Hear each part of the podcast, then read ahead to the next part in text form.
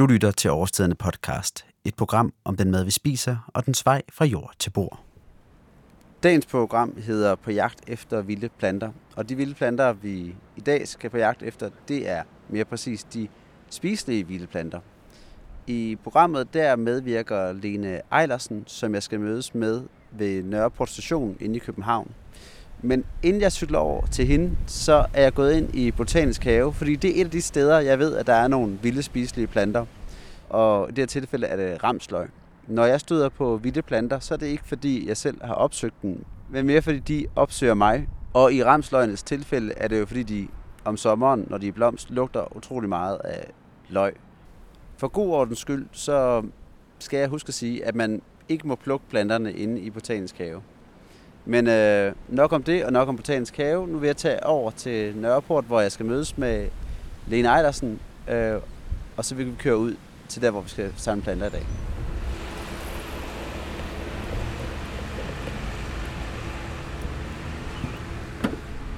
Godmorgen, godmorgen. Godmorgen, Mads. Du fik lov at cykle en uh, godt fast. Ja, Så godt du kunne. det er meget så godt, det kunne. Lene Eilersen beskriver sig selv som en tingfinder. Hun finder blandt andet rekvisitter til filmen, men når hun ikke gør det, ja, så går hun på opdagelse i den vilde natur, hvor hun finder spiselige planter.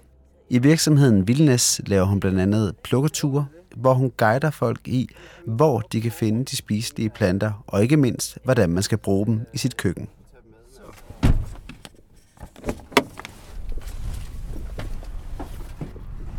Denne gang var det så mig, der skulle med Lene på plukketur. Sammen tog vi ud til strandparken ved Ishøj, og selvom jeg havde taget min største vindhætte med, så slap jeg ikke helt for at få vind i mikrofonen. Prøv lige at finde ud af, hvad der er nødvendigt i forhold til øh, vindhætter her. Ja, men vi skal nok, skal vi nok lige skal gå nok have den, øh. Jamen, jeg tror også, vi er nødt til at tage den store. Ja, det tror jeg også, for det blæser godt i dag. Ikke? Men lad os høre lidt om, hvad strandparken egentlig er for et sted. Det her, det er Strandparken. Et, øh, faktisk ikke et natursted, det er et øh, kultursted. Det er simpelthen bygget af mennesker. Det er et øh, område meget tæt på København, der er blevet bygget for en del år siden. Der er simpelthen pumpet sand op, og øh, der er lavet nogle øh, sandklitter her, som er et rigtig skønt område. Ikke ret langt fra København. Et kæmpe område, 14 km langt. Og der er en rigtig stor øh, diversitet i- af planter herude, selvom det er kunstigt lavet. De er kommet ret hurtigt. Men mens vi går ned og finder det første her, øh, Lene, skal du være, du skulle for, fortælle, hvor, du, hvor det er, du har fået din interesse for, for vilde spiselige planter. Altså, jeg startede sådan rimelig langsomt. Jeg startede, da jeg var ganske ung, hvor øh, jeg boede på Møn sammen med min familie. Og øh, der fandt jeg tit nogle øh, spiselige plan- planter. Øhm, nogle, jeg øh, læste om at spiselige. Der var ikke særlig meget øh, hype omkring det dengang. Der var nogle få, der vidste lidt om det. Men øh, jeg gik langsomt i gang med, med at interessere mig for planter. Og så lavede jeg sådan en systematik, hvor jeg tog en, øh, en øh, vild, eller en bog om almindelige planter, vilde planter. Og hver gang jeg hørte, om en plante var spiselig, så gav jeg den et lille kryds. Så efterhånden fik jeg samlet en stor viden om, hvad for nogle planter, der var spiselige. Og så hver gang jeg havde fundet en øh, ny spiselig plante, så var min agenda også ligesom, at jeg skulle ud og finde den. Hvor er den henne? Og det var øh, rigtig svært at finde ud af nogle gange. Så man man må jo spørge nogen, der vidste noget om naturen, eller øh, vidste om, hvor der er nogle særlige nogen. Og der, jeg vil sige, der er nogle af dem, dem har jeg ikke fundet endnu. Ganske få af dem. Men øh, jeg startede i hvert fald ganske langsomt med dem, jeg kendte. Og det er en, øh, en rigtig skøn måde at starte på. I dag der er det jo lidt nemmere, der er udkommet rigtig mange øh, gode bøger om spiselige øh, planter. Men nogle af dem er også sådan lidt nørdet og... Jeg har virkelig sådan en agenda. Jeg kunne rigtig godt tænke mig at lave en øh, bog for øh, begyndere, hvor man lærer, hvordan planten ordentligt ser ud. Altså, hvordan søren ser en, øh, en mælkebøtte ud, eller hvordan ser en strandkarse ud. Altså, få den beskrevet ordentligt, og få nogle ordentlige billeder på. For der sker tit det også ved almindelige vilde floraer. Der er et billede af planten i blomst, og man er virkelig på herrens mark, når man i virkeligheden skal ud og finde den. Fordi planter, de kan se meget forskellige ud, selvom det er den samme plante. Så øh, altså, jeg kunne rigtig godt tænke mig at få rigtig mange flere i gang med det. Øh, at spise vilde planter, der har vi jo rigtig øh, godt hjulpet med det nordiske køkkens fremgang rigtig mange interesserer sig for vilde planter, men vi skal også bare have folk i gang med det, fordi en almindelig øh, sigen er, ja, jeg kender da til brændenældesuppe, men hvem har rigtig smagt det? Og smagt det, hvor det smagte rigtig godt, fordi at det kan laves helt fantastisk. Øh, sådan en helt simpel øh, brændenældesuppe kan smage helt fantastisk. Mange har smagt det på en spejderleje eller på et eller andet marked eller sådan noget, og det kan smage frygteligt. Og når du går ud og spiser vild mad på restauranter, så er det ikke altid. Der er nogen, der er rigtig øh, avanceret, men ofte så er det en lille rå urt, der har lagt oven på en tatarmad. Og jeg kunne godt tænke mig, at vi fik noget mere, øh, noget mere dybde i det at spise vild mad. Vi fik det ind i vores hverdagskøkken, os der magter det, fik det ind i vores helt naturlige måde at spise mad på. Og den gode måde at gå i gang med det på, er jo simpelthen at starte med dem, du allerede kender. Ikke? Altså for eksempel øh, starte med øh, mælkebøtten. Jeg kan faktisk se, der står en lige herovre. Ja, der står en blomstrende mælkebøtte, ja. og der er også nogen, der ikke er i blomst her. Men der er en meget fin lille mælkebøtte her. Og for at kunne høste den, så øh, skal man have nogle redskaber med. Man kan enten tage en saks med, eller man kan tage en lille dolk med.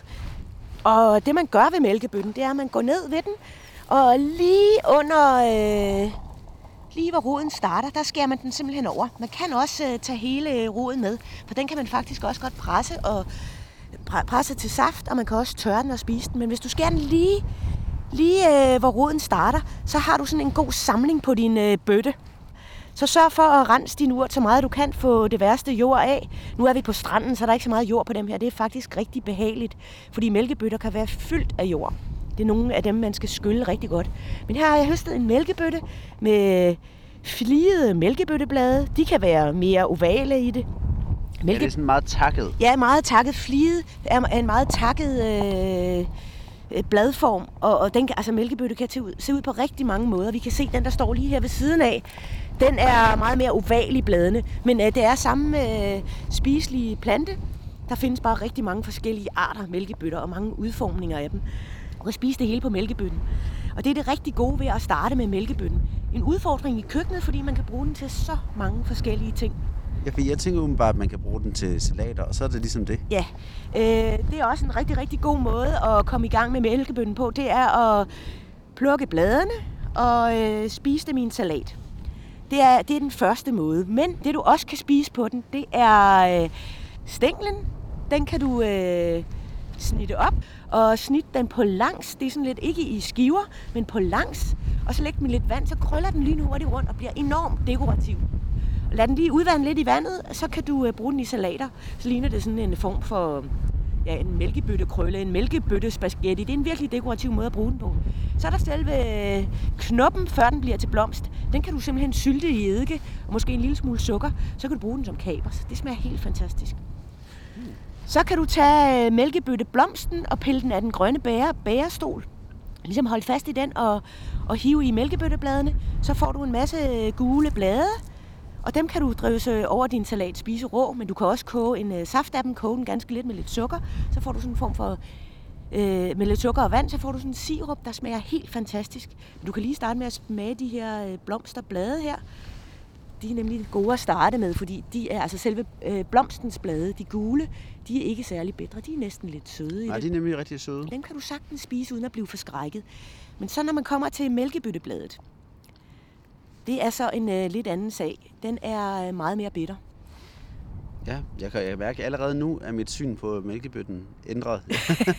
er... Man kommer ind i en hel verden, og det er jo altså bare en vild plante. Ikke? Mælkebøtten er en virkelig interessant plante, og en vi alle kender, så den er rigtig god at starte med. Det er så bladet, og det er lidt mere bitter, det er rigtigt.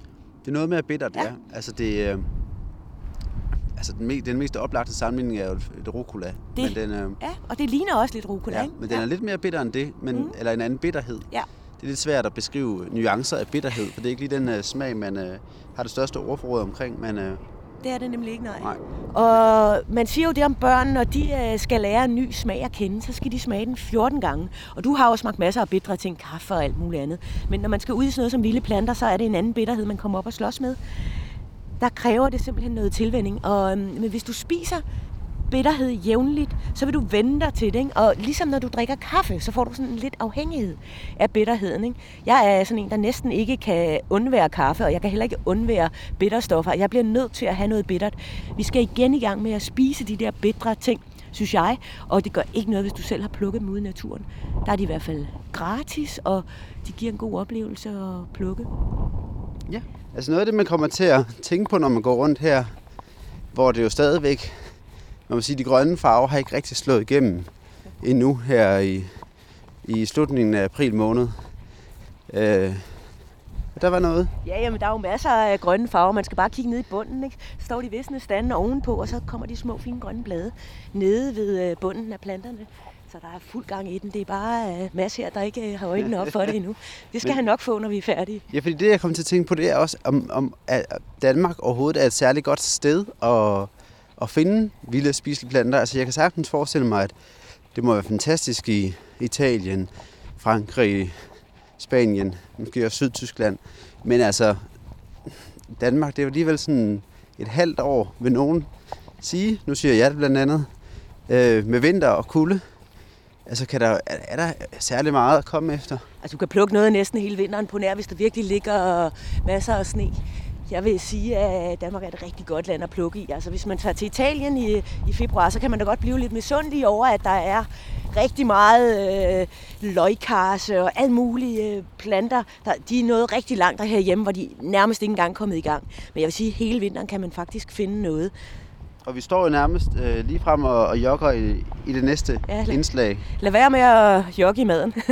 men det er svært at lade være her, fordi der er jo simpelthen så meget mad alle vejen. Men lige under hyldetræet her, der er nogle rigtig fine, rigtig fine, den hedder Stor Nelle, og de fleste vil bare kalde den Brændnelle. Øhm, lige nu der er den så ikke så stor, den er helt lille og i, virkelig i sit S. Det er en rigtig fin øh, spiseplante.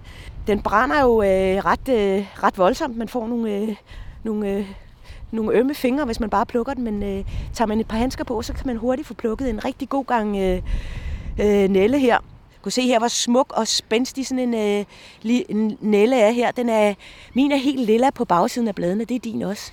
En rigtig flot øh, ting. Øh, og når man så skal plukke vilde planter, så er det også godt at have en vis systematik om det.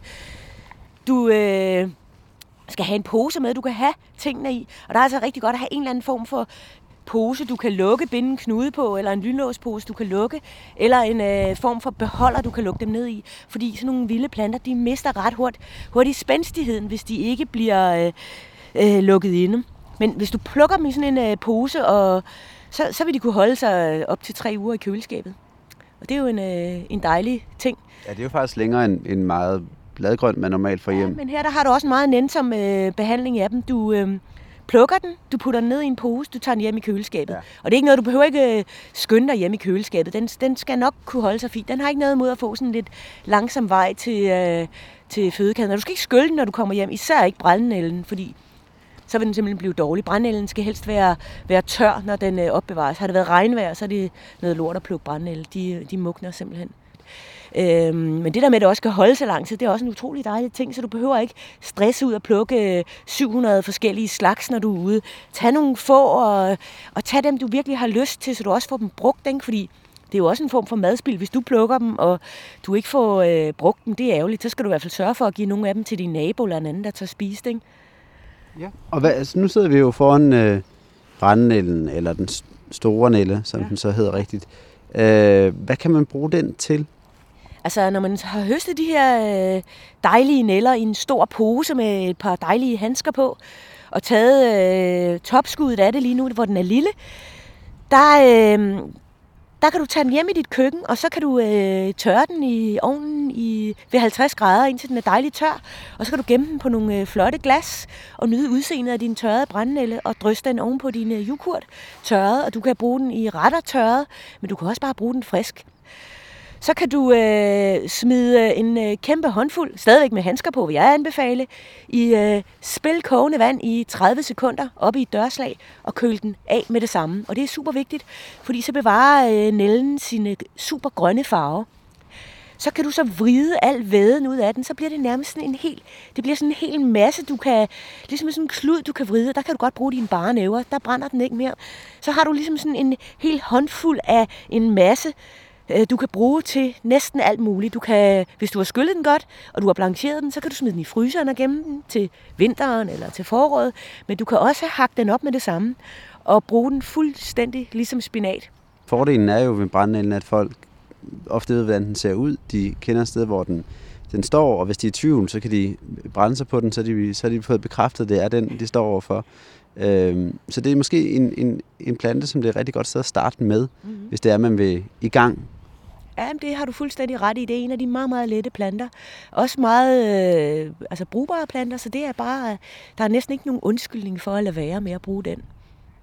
Jamen det kan være, at vi skal få plukket nogle af dem, øh, og så bagefter det går vi, øh, går vi videre. Ja.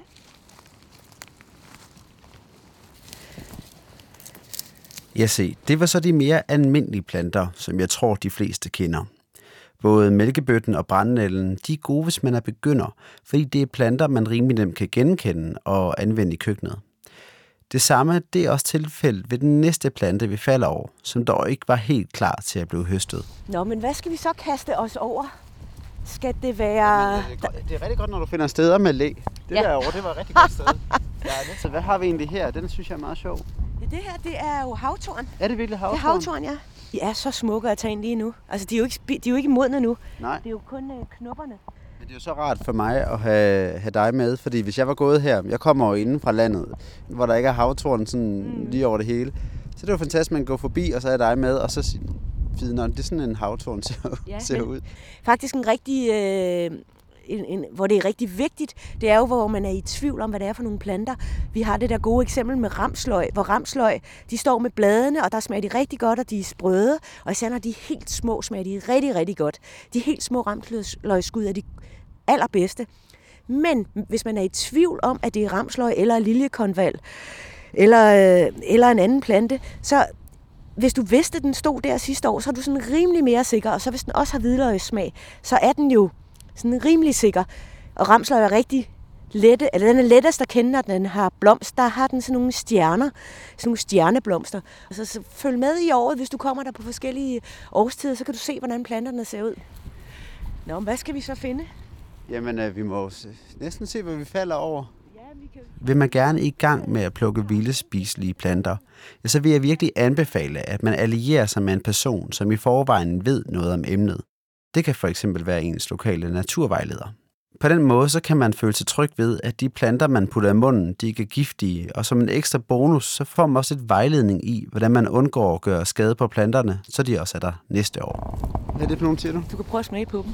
Det er en øh, plante, som smager utrolig meget af et stof, som også er i øh, peberrod og i wasabi.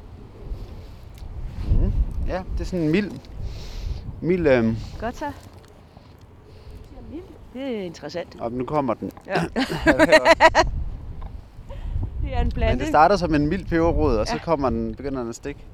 Jo, men altså, den stikker, den stikker øh, på en anden måde end peberrod, fordi det ikke er en rod, det er en, en blad. Den har også en rod, men, øh, men det er bladet, man spiser. Det smager rigtig godt på, på, mange, øh, på mange retter. På alt, alt smørbrød smager det her godt. Og hvad var det, vi havde her? Det er strandkarsen. Det er en lidt sværere plante at kende, hvis man ikke øh, kender den. Den er lidt sværere at finde, fordi det bare er et blad.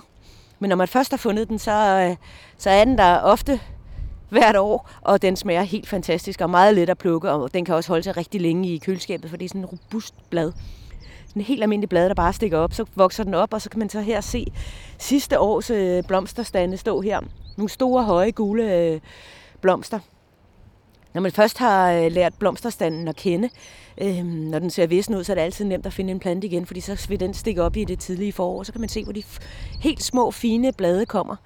Sådan en som strandkarse her, den var her allerede øh, ved jul. Der kunne man øh, høste små, bitte, fine blade af den. Fordi det har været en øh, forholdsvis vild, men der har jeg simpelthen kunne spise øh, strandkarse hele vinteren.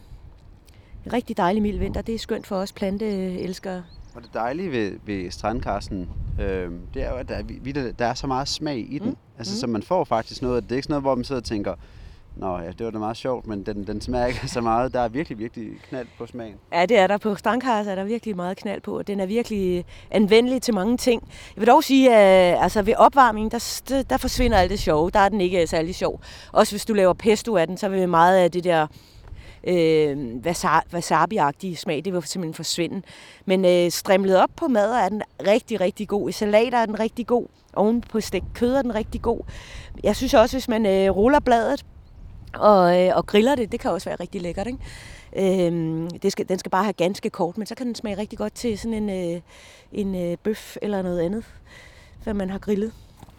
Jeg kan godt fornemme, mens vi går rundt her, at øh, hvor det for mig, nu føler jeg allerede, at jeg er kommet lidt videre. og Nu ved jeg, hvordan en, en strandkars ser ud, og, og jeg har også opdaget, hvordan en, en havtorn ser ud. Jeg kan se, at vi er omgivet af dem. Så nu synes jeg allerede, at, at landskabet begynder at blive lidt mere levende, end, end da vi kommer ud første gang. Og, og, og det, jeg synes, det hele så lidt, lidt trist ud. Men det, der sker, når man går ud i naturen og prøver at finde øh, nogle planter og få sat navne på og få, få smagt dem og få dem hjem i sit køkken, man får noget helt ud af, andet ud af sin øh, strandtur, end man normalt gør.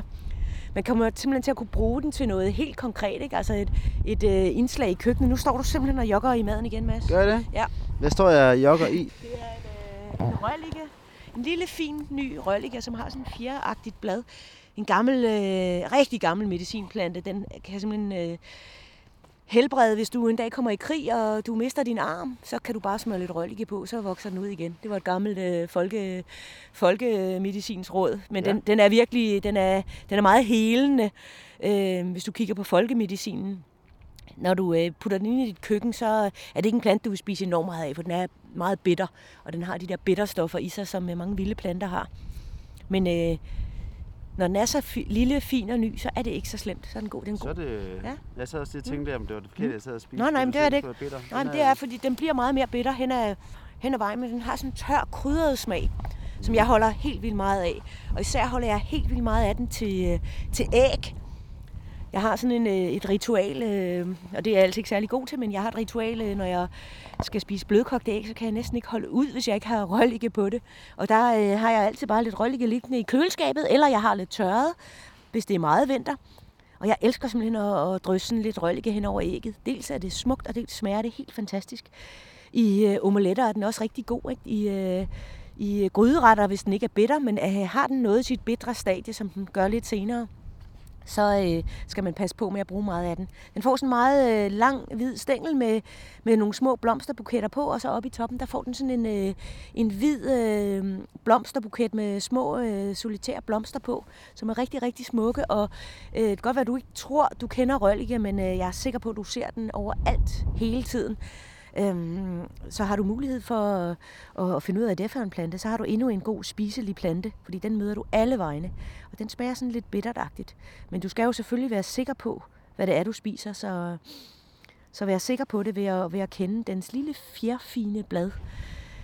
En rigtig god ting ved at, synes jeg, at gå ud og finde sin øh, mad i det vilde, det er, at øh, når du handler ind i supermarkedet, så handler du maks 10 grønne sager ind. Det, kan, det bliver næsten aldrig mere end det. Og mm, dit udvalg, det er begrænset. Går du ud i naturen, og bliver du lidt sej til det, på, altså uden du kender til det, kan du nemt få 3-4 slags med hjem. Når du bliver øh, lidt mere nørdet en gang i fremtiden, så kan du øh, måske rive øh, 20-30 forskellige planter med hjem. I, øh, på sådan en kort tur, det kan du gøre indenfor, altså jeg vil kunne gøre det i det her område, vi er herude i Strandparken. Vil jeg kunne gøre det på en time, vil jeg kunne finde øh, 30 planter, vi kunne spise. Og man kan sige, det, det udvider din, øh, din øh, plantemad en hel del. Og det er altså rigtig, rigtig dejligt at få en meget større øh, diversitet, få mange mere planter ind i, øh, i køkkenet. Det synes jeg virkelig er en af de virkelig vigtige ting ved det vilde mad. Man kan simpelthen helt billigt udvide sit øh, sortiment. Både smagsmæssigt og øh, ernæringsmæssigt, for øh, der er jo rigtig mange ting i de her planter. Det skal vi ikke... Øh, Øh, det skal vi ikke lægge skjul på. Selvom øh, øh, øh, vi ikke kender alle virkningerne af dem, så er der nogle af dem, der har nogle helt fantastiske virkninger. Men spiser du dem bare som mad, så sker der ingen, så bliver du hverken helbredt for kræft eller noget andet. Du får bare en meget, en meget mere, øh, øh, meget større viralitet i din mad, meget større øh, diversitet og en meget større, øh, synes jeg, glæde ved smage. Ved virkelig at få mange forskellige smage ind i, i køkkenet. Og så følger der nok også nogle, øh, nogle mineraler og vitaminer og noget jern og noget, noget C-vitaminer. Alt muligt med, når du spiser rigtig mange vilde planter. Og øh, det, man får med oven i købet, er glæden ved at, at plukke det. Ikke? Altså, man, det er simpelthen så skønt at være ude i naturen og vide præcis, hvor maden kommer fra, og præcis, hvor den har vokset, og øh, hvad den er øh, hvordan den er behandlet. Du skal selvfølgelig være opmærksom på, hvis der har været, hvis du plukker på en landmandsjord, der ikke har været sprøjtet og sådan noget. Ja, du skal risikovurdere det lidt. Ikke? Du behøver ikke plukke på et hjørne, hvor hunden har pisset, eller du behøver ikke være et sted, hvor der er enormt ulækkert. Pluk et smukt sted, tag et smukt sted hen, eller et sted, du er i nærheden, eller i, i forvejen. Så øh, kan det være en rigtig, en rigtig dejlig ting at plukke sin øh, vilde mad. Det giver simpelthen så mange gode glæder i livet komme ud og måske være lidt alene, eller være sammen med nogen, udveksle erfaringer, og, og se det smukke ved planten, i stedet for bare at pille den op i en plastikbeholder nede i supermarkedet. Når jeg tidligere har været ude for at samle vilde planter, så har det typisk været hyldeblomster eller bær, som har været målet. Men går man rundt med alene, så opdager man hurtigt, at naturen i virkeligheden er fyldt med spiselige ting. Det er som om naturen lever op, fordi man pludselig kan skelne planterne fra hinanden. Den oplevelse og viden, som Lene hun deler med mig, den vil hun gerne dele med mange, mange flere. Og derfor så er Lene gået i gang med at skrive en bog om de spiselige planter i naturen. Der findes i forvejen en masse bøger om vilde spiselige planter. Så derfor så spurgte jeg Lene om, hvad det er, hun vil gøre anderledes, når hun ønsker at lave en ny bog. Altså, jeg har simpelthen tænkt mig at prøve at lave det til en øh, lærende bog, altså en bog, hvor man ikke kun bliver inspireret af, af, af flotte madretter, hvor, øh, hvor man ser øh, de forskellige planter anvendt, men simpelthen prøve at, at virkelig lave en læreproces, hvor vi gennemgår planten sådan lidt mere, øh, lidt mere grundigt, hvor vi får set de forskellige stadier af planten, så simpelthen få, prøve simpelthen at, at få lavet en øh, planche, hvor vi får øh, beskrevet planten rigtig godt. Også, øh, også virkelig være omhyggelig med at beskrive smagen i den, fordi det er en rigtig god måde til at identificere planten med. Hvis man så er rimelig sikker på den, og så lærer plantens smag at kende, så er det meget nemmere at finde den senere. Fordi det er det, jeg savner i, i, øh, i mange plantebøger. Det er simpelthen en, øh, andet end et, en smuk blomstrende øh, gevækst. Jeg vil simpelthen se, hvordan den ser ud, hvis jeg skal kunne finde den. Ikke? Altså for eksempel har vi her en, øh, en, en lancet vejbred, som er sådan en helt almindelig dansk plante. Den er alle steder. Og der vil vi for eksempel, øh, når vi har den med, så vil vi prøve at rive den over, så vi kan se, hvordan den ser ud med, med dens, øh, med dens øh, rifler ned gennem øh, bladet, sådan så man virkelig kan se, hvordan bladet ser ud. Altså virkelig prøve at udpensle det af den her plante. Også for at undgå lidt, at folk tager fejl. Og der er blevet inspireret meget af de gamle skoleplancher, som jeg simpelthen synes er så smukke, hvor man tager og øh, faktisk leger lidt med størrelsesforholdene i planten, og tager og og forstørre noget op, hvis der er noget, man skal se ordentligt. Ikke? Det her, hvis det er frøstanden, der er vigtigt at se, så er det den, man forstørrer op. Ikke? Simpelthen udpensle det lidt, sådan så det også bliver en øh, visuelt spændende rejse at kigge i bogen. Ikke? Ja, der er jo ikke nødvendigvis så stor forskel på planternes udseende. Altså, jeg kan godt ret hurtigt blive i tvivl om, om det er den rigtige plante, jeg står med eller ej. Og så var der nu hår på, eller skulle de sidde på undersiden eller oversiden? Var de, øh, må de godt have, have, have bladene takker, eller var blomsterne gule, eller var de hvide? Altså, det, øh, det, det kan meget hurtigt blive en jungle, hvis ikke lige man sådan har et eller andet, man kan nogle, nogle helt klare nøglepunkter, man kan holde fast i. Ja, det er også derfor, jeg altid anbefaler folk på min plukketur at tage en øh, almindelig flora med ud. For der er det godt nok ofte tegnet. Det er en bog. Det er en bog, ja, en almindelig flora, som en almindelig blomsterbog, hvor du kan se, øh, det, altså det er godt nok tegnet, så det kan nogle gange være lidt svært sådan helt at abstrahere fra, øh, at det her er den plante. Men der er de sådan mere tydeligt tegnet øh, selve plantens dele. Men der man er tit ude i det der stadigvæk øh, dilemma med, der er kun ét ligesom kun én ting af planten, man ser. Det er ikke sådan meget tydeligt beskrevet. Og øh, altså, det savner jeg virkelig. Jeg savner virkelig sådan en, øh, en øh, rigtig grundig beskrivelse. Der er rigtig mange vejbredder her. Det var... Nu se, om jeg kan finde en igen. Ja, nu se, om du har lært noget. Det var den her, ikke? Ja, lige præcis. Og den var også spiselig? Den er spiselig.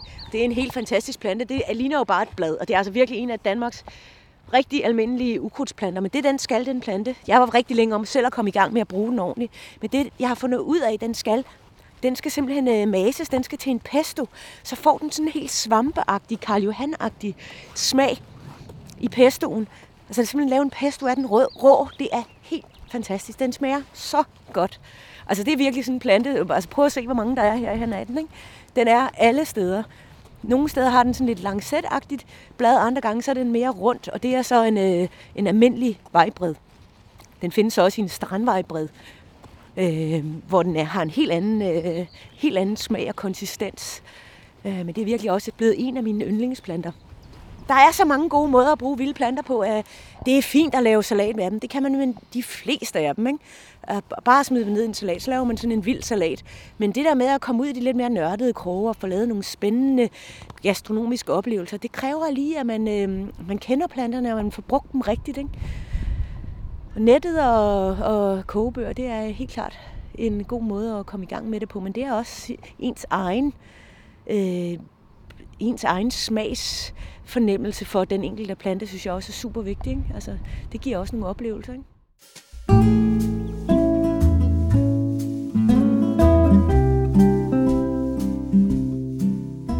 Her slutter Lene og jeg vores jagt. Jeg håber, at du som jeg har fået endnu mere lyst til at gå på opdagelse i de spiselige planter, som findes i den vilde natur. I næste uge skal jeg igen udenfor, når jeg tager med gardnerne på arbejde i marken. Her skal vi plante nogle af de over 300 planter, som skal vokse på årstidernes smagsmarker. Så lyt med i næste uge og hør om, hvordan planterne kommer til verden.